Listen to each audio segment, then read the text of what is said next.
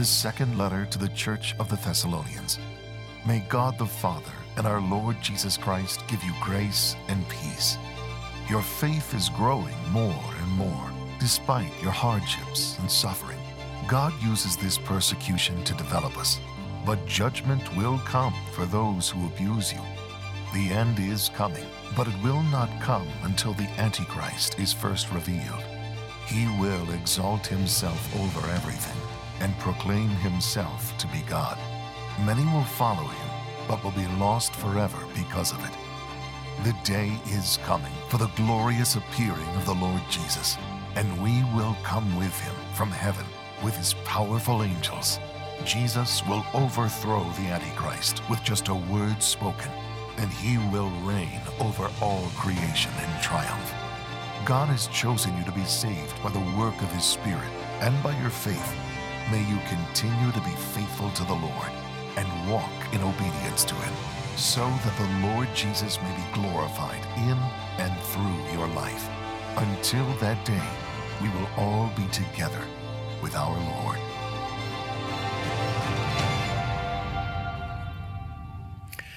I love this choir and orchestra, don't you? And okay, every so often, every so often we get to have the choir and orchestra in third service, and it's a it, it is really tough. The all of these individuals have gone through three services, and it is tough on them. But yay, every so often we get to have that in third service. Every so often, also, when you are reading the news, when you are listening to news, you will hear the word Armageddon mentioned every so often. And every so often, when it is mentioned in the news, it is always about some catastrophic event that has just happened or may happen, and all of the world will be destroyed. It's that sort of thing. You remember a few years ago when um, there was a movie that came out, and the movie was of this giant asteroid that was headed right for the Earth, and it was as big as Texas. That's big, right? Living in Texas, that is really, really big. And it's coming for the Earth, it's going to destroy everything. And what was the name of the movie? Armageddon. Because in popular culture in America, the idea of Armageddon is this terrible thing. Maybe it's a natural force or it's a, a nuclear something, and all the world will be destroyed. And that's the idea in this culture about the word Armageddon. But the truth is, the word Armageddon actually comes from the Bible. And the Bible never calls Armageddon that way, never says Armageddon is like that when the Bible uses the word Armageddon, it is always about the last great war between God and Satan, between Christ and Antichrist. And it's not a terrible thing because right after it happens, the world doesn't come to an end. What right after it happens, Jesus, it ushers in a thousand year reign of Jesus on the earth. So, when the Bible talks about the Battle of Armageddon, it talks very differently than our popular culture. And you need to know that as we enter now, I want to talk to you about the subject of the Battle of Armageddon. We're going through a series in Second Thessalonians in which the whole book is about this great idea what will happen as the end comes? What's going to happen? And he sort of lays it out for us all through this book. And we have worked our way verse by verse all the way to Second Thessalonians chapter 2 and verse 5. We've actually gone a little bit past 5 because the next few verses after 5 are about the Antichrist, and we brought all that together in those two messages on that topic. But we backtrack to verse 8 now because verse 8 then says, that Christ will come. We looked at the glorious appearing of Christ last week, and when he comes, there will be this last great battle between God and Satan, the battle of Armageddon. And I want to talk to you about that battle. This great battle of Armageddon is actually talked about in many places in Scripture. Daniel, several times, he doesn't use the word Armageddon, but he uses the, he explains what's going to happen several times in the book of Daniel. Isaiah talks about it, Joel talks about it, Zechariah talks about it. In fact, Zechariah in the Old Testament can, can, has three chapters all about the Battle of Armageddon. We're going to look at that in just a minute. In the New Testament, there is John in the book of Revelation, and he talks about it in chapter 14, chapter 16, and chapter 19 of the book of Revelation. And now, in Second Thessalonians chapter 2, verse 8, Paul references that event. And so we're going to pull all this together and we're going to take a look at what does the Bible teach about this great battle. But before we do, I think it would be helpful to us to get a sense of context of where it is that this battle takes place. And so let's do that for just a moment. You remember that I have talked to you about six great events that the Bible says are going to happen in the last days. The first event is that the world will grow worse and worse. Jesus talks about this in Matthew chapter 24. He lays out the idea of the second coming in Matthew 24. And he says that in the last days it's going to be get, getting terrible and more horrible as it progresses. Then, the second thing the Bible says is that those who are true Christ followers will be raptured away. That word rapture actually means to be snatched, and it describes it in 1 Thessalonians 4, verses 13 to 18. Will be raptured away, snatched away. And he says, then we will experience our own judgment as believers that is called the judgment seat of Christ. Now, this is my opinion, and it's based upon the reference that Paul makes of the marriage supper of the Lamb in the beginning of chapter 19, and this is why I place it there. The third is this there will be seven years of tribulation. The word tribulation. There will be seven years of tribulation, which the, that, the, that the Bible describes as the worst seven years in human history in which the world will see the emergence of a world leader that the Bible calls the Antichrist. Then, at the end of the seven years of tribulation, remember tribulation, seven years of tribulation, Christ will return. It's the glorious appearing of Christ. Now, here's what I'm going to ask you to do. I'm going to ask you if you're taking notes, I did this last week as well, but if you're taking notes, this is not going to be on the iMag screens. It's not in your notes. I'm going to ask you to write something in your notes. Three words. The first word is pre tribulation, pre trib. What does pre trib mean? What is, it, what is that idea? That means what pre tribulation means is that Jesus Christ is going to come for the church, for us before these seven years began. But there are some believers who think, no, he's going to come halfway through. It's called mid tribulation, mid tribulation. And there's some who believe, no, he's going to, we're going to go through all seven years and he's going to come at the end of those seven years. And the rapture and the second coming of Christ are all the same thing. And that's called post tribulation. Just to help you understand what these three words mean. I am a pre tribulationist. I don't believe we're going to go through the seven years of tribulation. Then he says this at the end of the seven years, Christ will return, the glorious appearing of Christ. The battle of Armageddon will happen then and will result in the immediate defeat of the Antichrist at the battle of Armageddon. And that's what we're going to talk about today. Number five, after this will come a thousand year reign on this earth called the millennial reign of Christ. The word millennial just means thousand. The thousand year reign, the millennial reign of Jesus Christ, literally, physically on the earth. Now, here's what I'm going to ask you to do circle the word millennium or millennial. I'm coming back to that in a minute. Then, number six, a new heaven and a new earth will begin, and in between five and six, there will be the great white throne judgment of those who are lost will be judged. Now, go back to that word millennial. I'm going to ask you to write some more words, and it's not going to be on iMag, so you got to write this down, okay? And you really need to do this. The first one is the word pre-millennial. You got the word millennial right there. Pre, pre-millennial. Pre-millennial. What does that mean? It means that this group of people believe that Jesus is coming back in the second coming and then will literally physically reign on the earth for a thousand years. I am a premillennialist. The second word I want you to write down is postmillennial. And people that are postmillennial, here's what they believe that people will become better and better, and the culture will become more and more moral and we, us, people, will usher in a utopia. We're going to become so good, so fantastic, so wonderful. We will usher in a utopia that will last for a thousand years. And when the utopia, when the thousand years is over, Jesus will come back and congratulate us. Wow, I am so proud of you. Look how perfect you've become. I don't think so. Now, the, here's the deal that was a really popular idea at the beginning of the 20th century, and it was all because of the theory of evolution. Look, we're just going to keep evolving better and better and better and better and greater and greater. We'll be, create our own utopia, then Jesus will come back. It took two world wars, and pretty much everybody abandoned post millennialism and said, We ain't getting better. And it is not going to happen.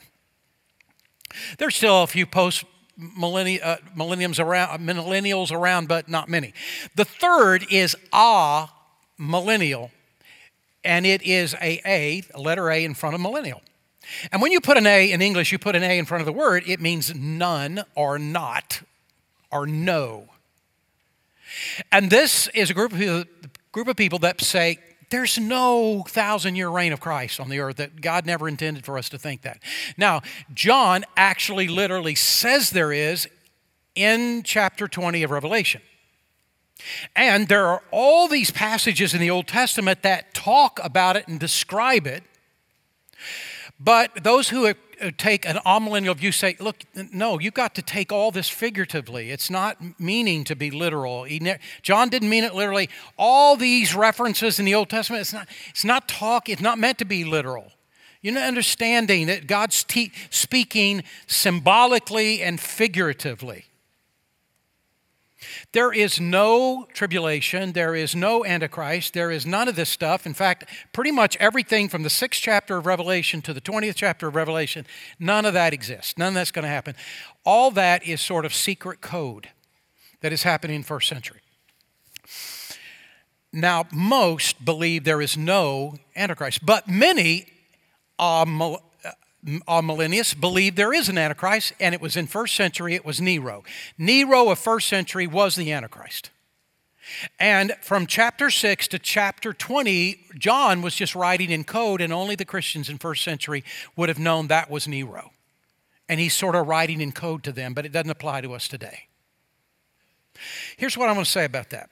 First of all, when you've got all of these passages in the Old Testament talking about the first coming of Christ, and every one of those things actually literally happened.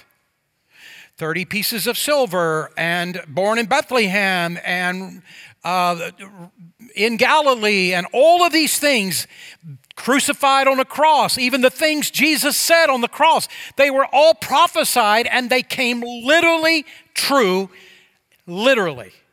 And in the next breath, those very same prophets then said, and here's what's going to happen in the second coming. And though the first coming, they were only talking literally, in the second coming, it's all symbolism. Why? Why would we interpret it's all symbolism? We don't really know what it means. Don't you interpret prophecy by what God has already shown He does in prophecy? I think the answer is yes. And that's why I take a more literal view. There are times in which it's obvious the Bible's talking figuratively, but it makes it so obvious you can't miss it. Otherwise, I'm going to take exactly what the prophets said, the way they said it, because when they said about the first coming, it came true. When he comes back again, it's going to come true just like it did before. Second of all, Nero as the Antichrist, I'm sorry, he was a bad guy and you look at his life, but he didn't measure up to the Antichrist. He does not deserve that title.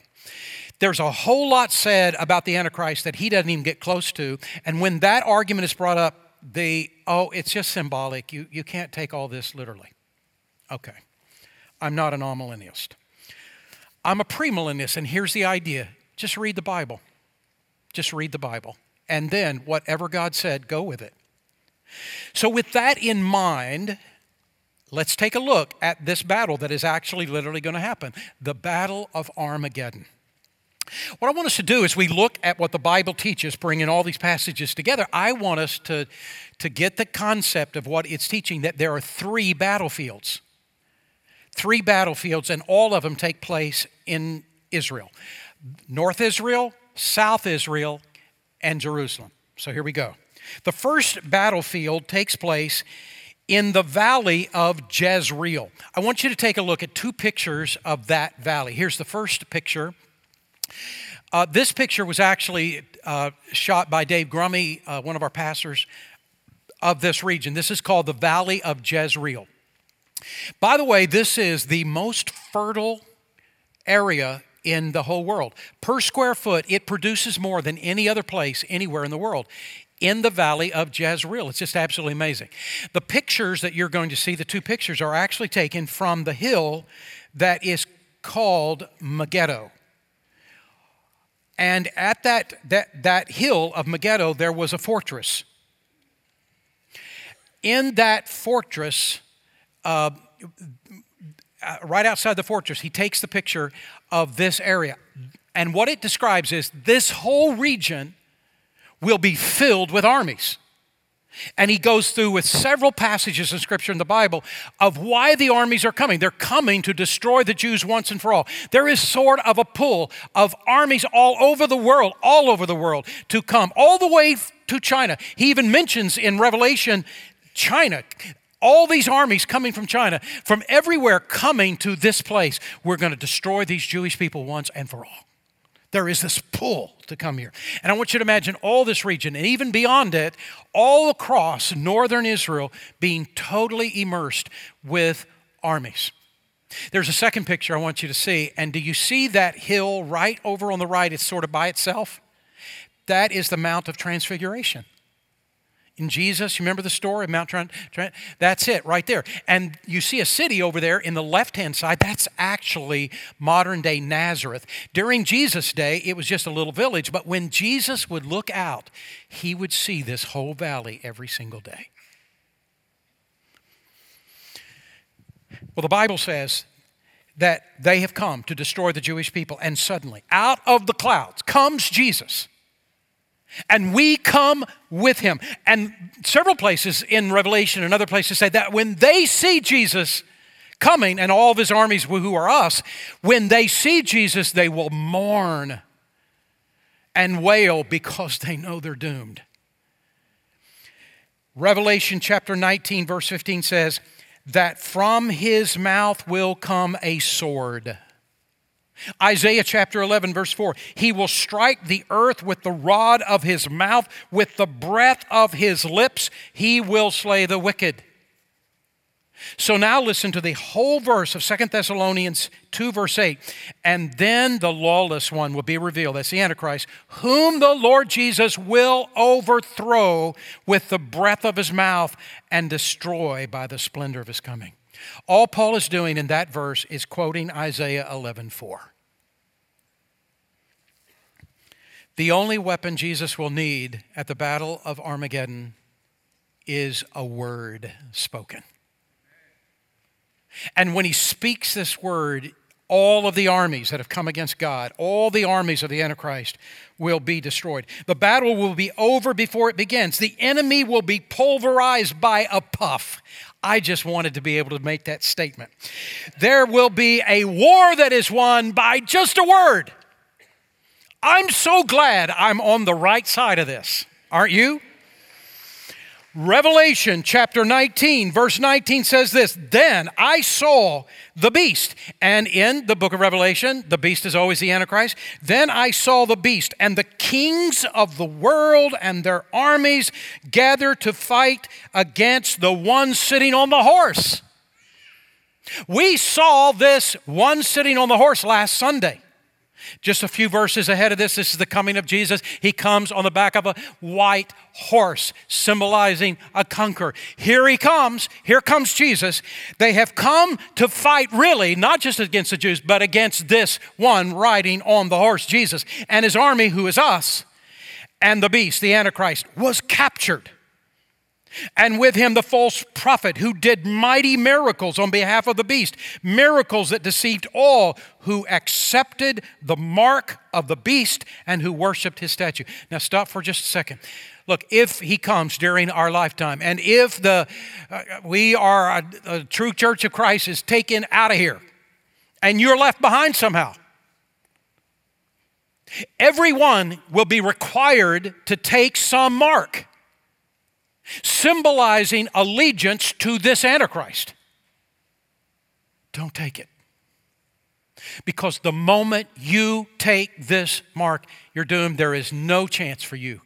There will never be another opportunity for you. It'd be, be better to die and immediately go to heaven than to be doomed and lost forever by taking the mark.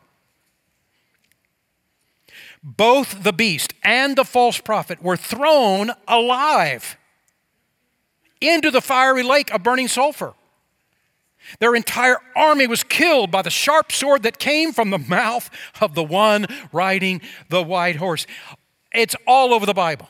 This is what happens with this mouth, this with this uh, word from Jesus. And the only thing that'll be left there in the valley of Megiddo, the, the valley of Jezreel, is bird food. The Bible says that the, that, that the vultures will come and pick off the food from the bones. We won't keep going there.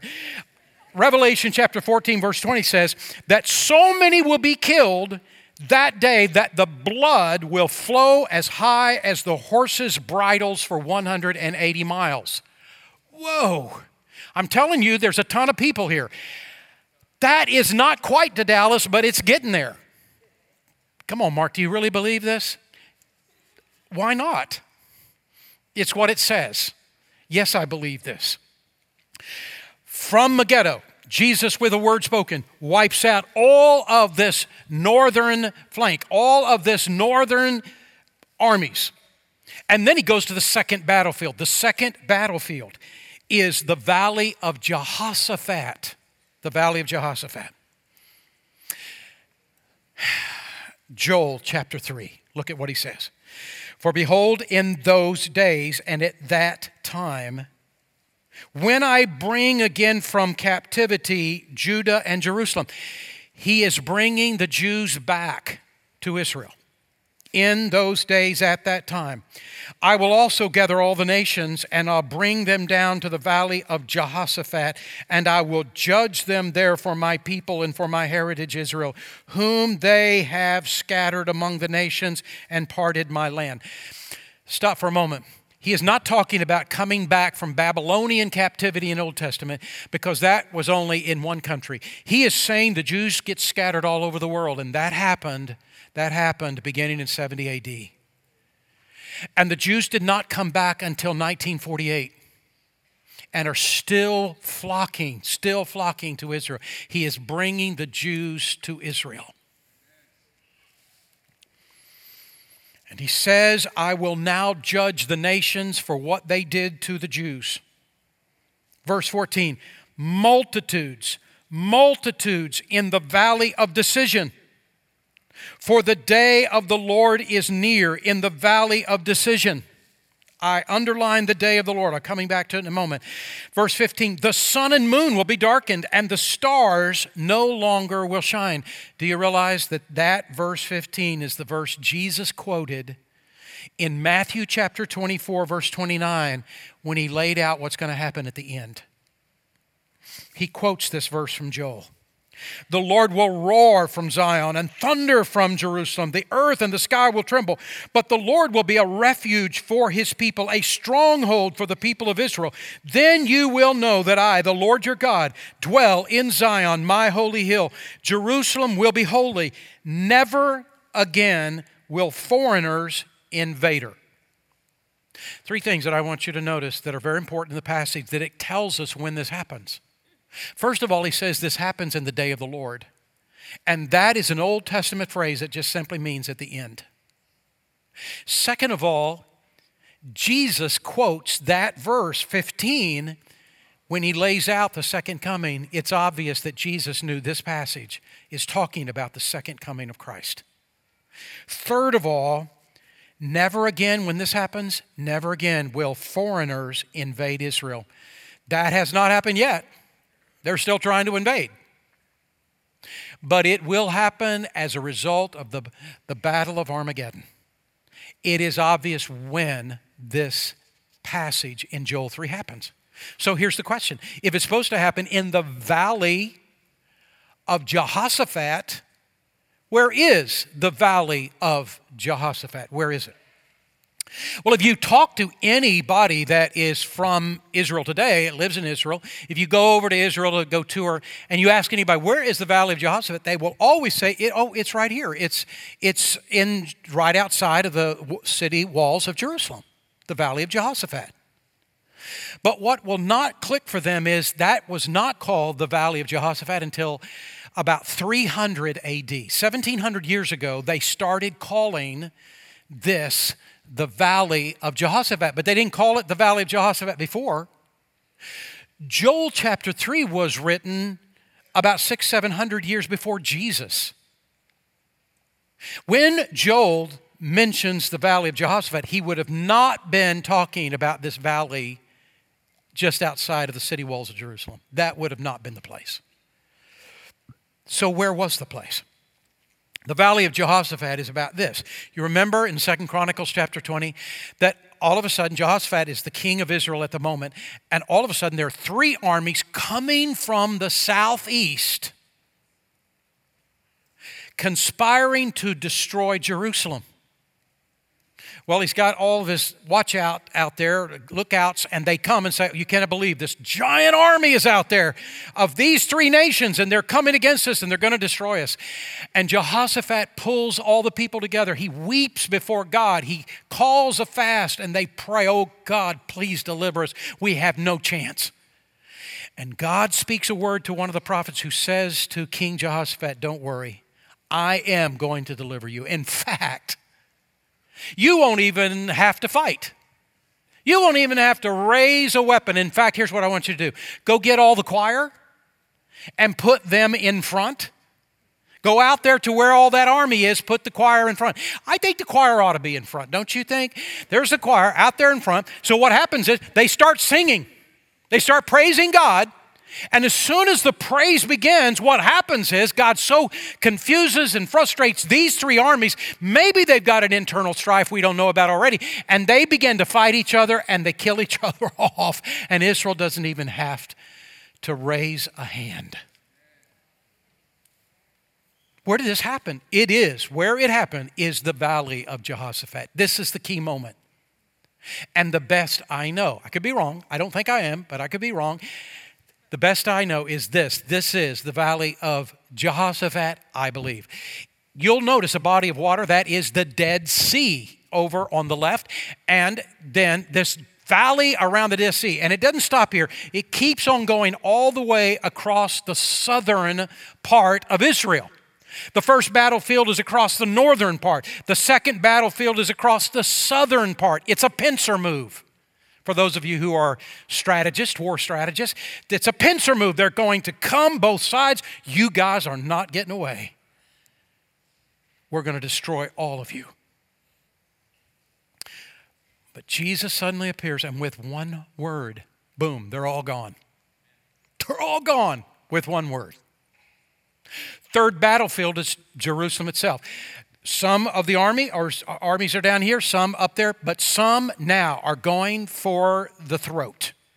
And they have already reached the walls of Jerusalem. The last battlefield is Jerusalem itself. Now, I want to introduce to you a passage of scripture that is so amazing.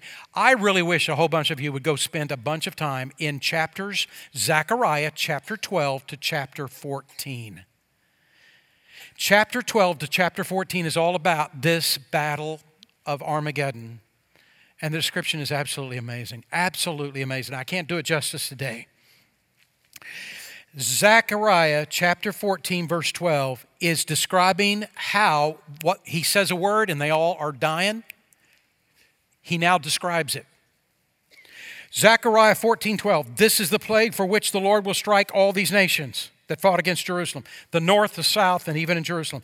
Their flesh will rot while they are still standing on their feet. What? Their eyes will rot in their own sockets. Their tongues will rot in their mouths. What? When we think of rotting, we think of a slow thing. This is like a second.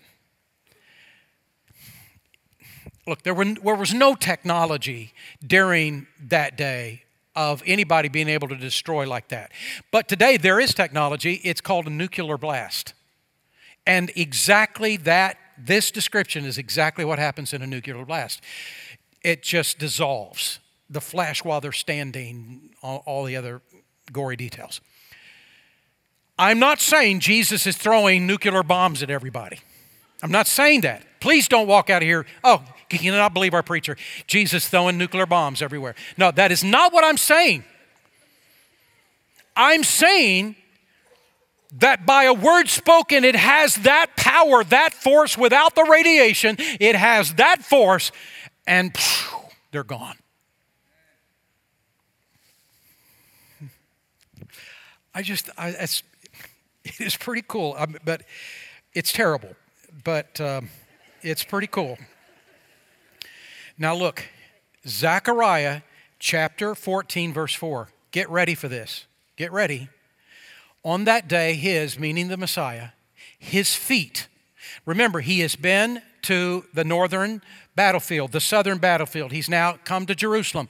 And when he arrives, poof, everybody's pulverized and gone. On that day, Jesus' feet will stand on the Mount of Olives, east of Jerusalem, and the Mount of Olives will be split in two from east to west, forming a great valley with half the mountain moving north and half of the mountain moving south. Now, I gotta have you stay with me here, okay? I'm gonna show you three pictures and I'm, let me give you the explanation. Here's the first of those pictures. This is a photoshopped picture. I am giving, I'm, I'm full disclosure at the beginning. This, what you see, the city on the left hand side, that's real, and that is the model city of Jerusalem in first century. You go to Israel, you go to Jerusalem, you will see this model city. I've seen it five times. And I will tell you, every time I go, I want to say to everybody else, y'all go, please, go see other stuff. I want to stay here. I to because it is so massive, it is so incredible. Give me two days to just look at this city. It is that spectacular. So, what Dave Grummey, uh, one of our pastors, did, he's, he can, Dave can do anything. He takes a picture of the model city from the south side of it, and he creates a valley. That's the Kidron Valley. He just creates it. That's the way it would have looked in first century the Kidron Valley, that valley there, right outside of the city walls, going to the right. And then he creates the Mount of Olives up that hill, and he creates the hills behind. None of that's actually there. He just made all that up because that is actually the way it would have looked in first century. There it is. That's how it looked. There's this. There's the Mount of Olives. Do you see them? Do you see that bridge going across? He even built the bridge going across. That actually did exist in first century. And there is the Kidron Valley. And I asked him to do this because I, I couldn't find another picture. And I wanted you to get the orientation. In just a second, I'm going to be on the Mount of Olives looking over.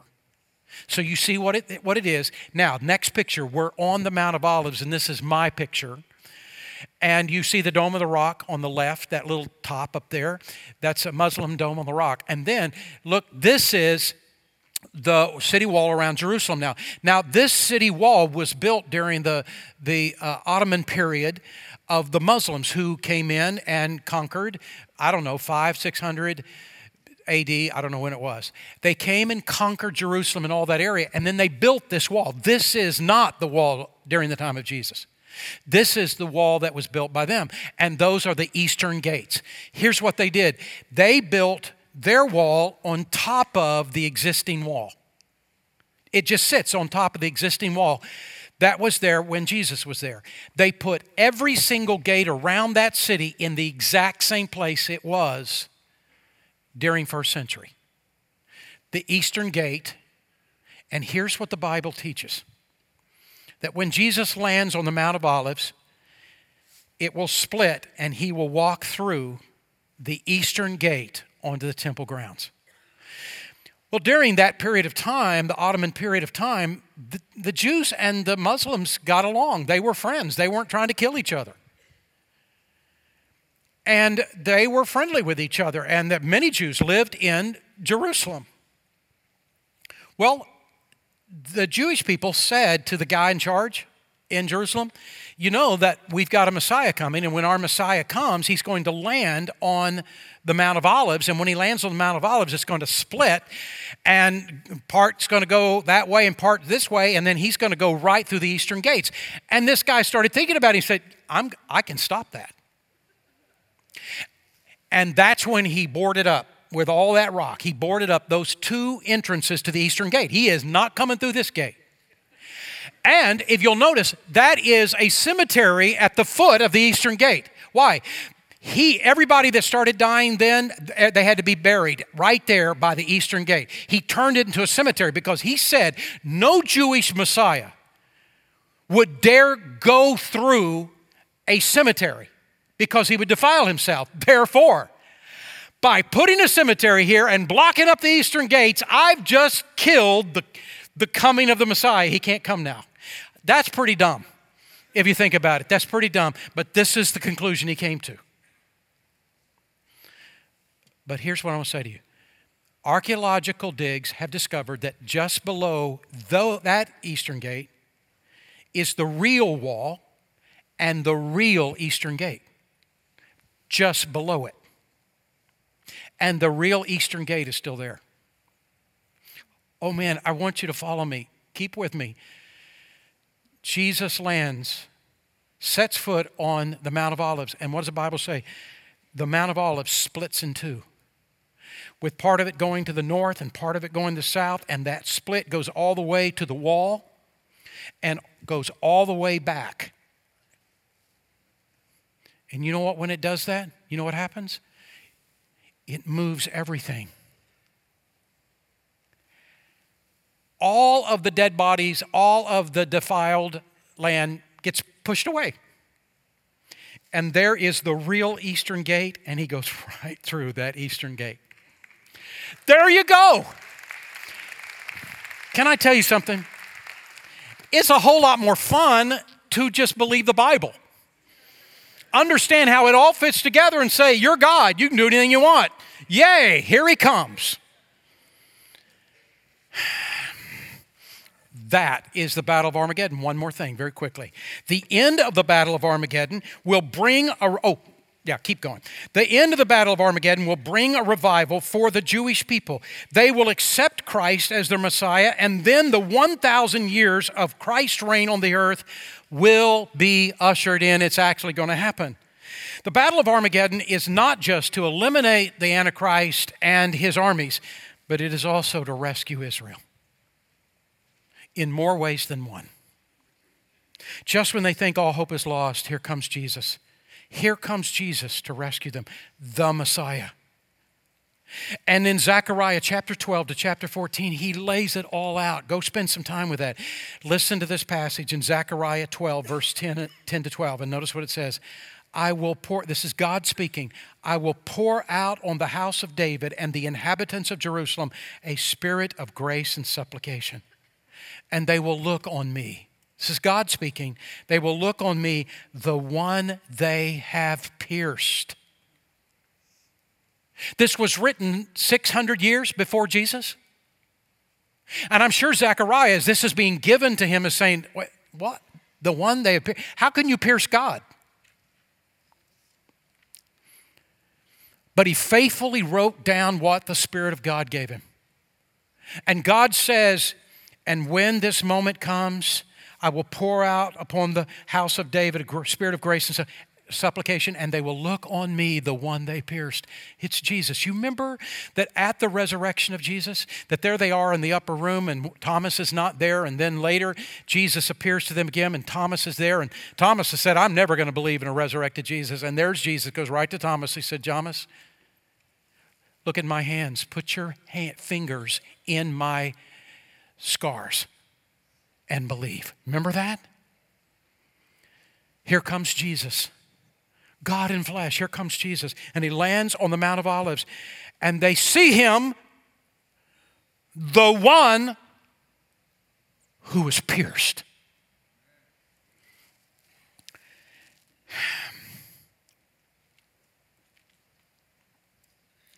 And they looked on me. The one they have pierced. And they mourn for him. He switches it from first person to third. They mourn for him as one mourns for an only child. And they grieve bitterly for him as one grieves for a firstborn son, the only begotten Son of God. On that day, the weeping in Jerusalem will be great, like the weeping of Hadad Rimmon on the uh, plain of Megiddo. The land will mourn, each clan by itself. Why will they mourn? They will mourn because they recognize it was Jesus all along. All these centuries, and we've rejected him as the Messiah, and it was always Jesus. And now I see, now I realize, oh, how could we have done this? And they will mourn because the Messiah they've waited for was Jesus all along. And this is what Paul is saying in Romans chapter 11 when he says this. It's a prophecy of Paul in Romans 11. I don't want you to be ignorant of the mystery, brothers, so that you be not conceited. Israel has experienced a hardening in part until the full number of the Gentiles have come in. And so all Israel then will be saved, as it is written The deliverer will come from Zion. He will turn godlessness away from Jacob. And this is my covenant with them when I take away their sins. What happens in Zechariah is these people mourn and then turn their heart to this Messiah. And Paul, as he is looking at Zechariah, he says this is going to happen all of Israel is going to come to know Christ as Savior, those who are alive in that day. John MacArthur got it right when he said, although many Jews have been saved through the church's witness, the vast majority of converts have been and will continue to be Gentiles, non Jews, until their number is complete. This phrase, all Israel, in Romans 11 26, must be taken to mean the entire nation of Israel that survives at the end of the Great Tribulation all of them will see him and they'll come to faith in Christ. It's the capstone of the Battle of Armageddon. Isn't it amazing? Now, listen, there are some in this room, you've never come to know Christ as Savior, you've never given your heart to Him.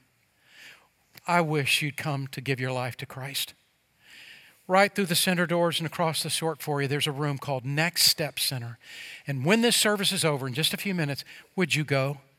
Would you go to the Next Step Center and talk to one of our ministers about how you could know Christ? There are many of us who are part of this church.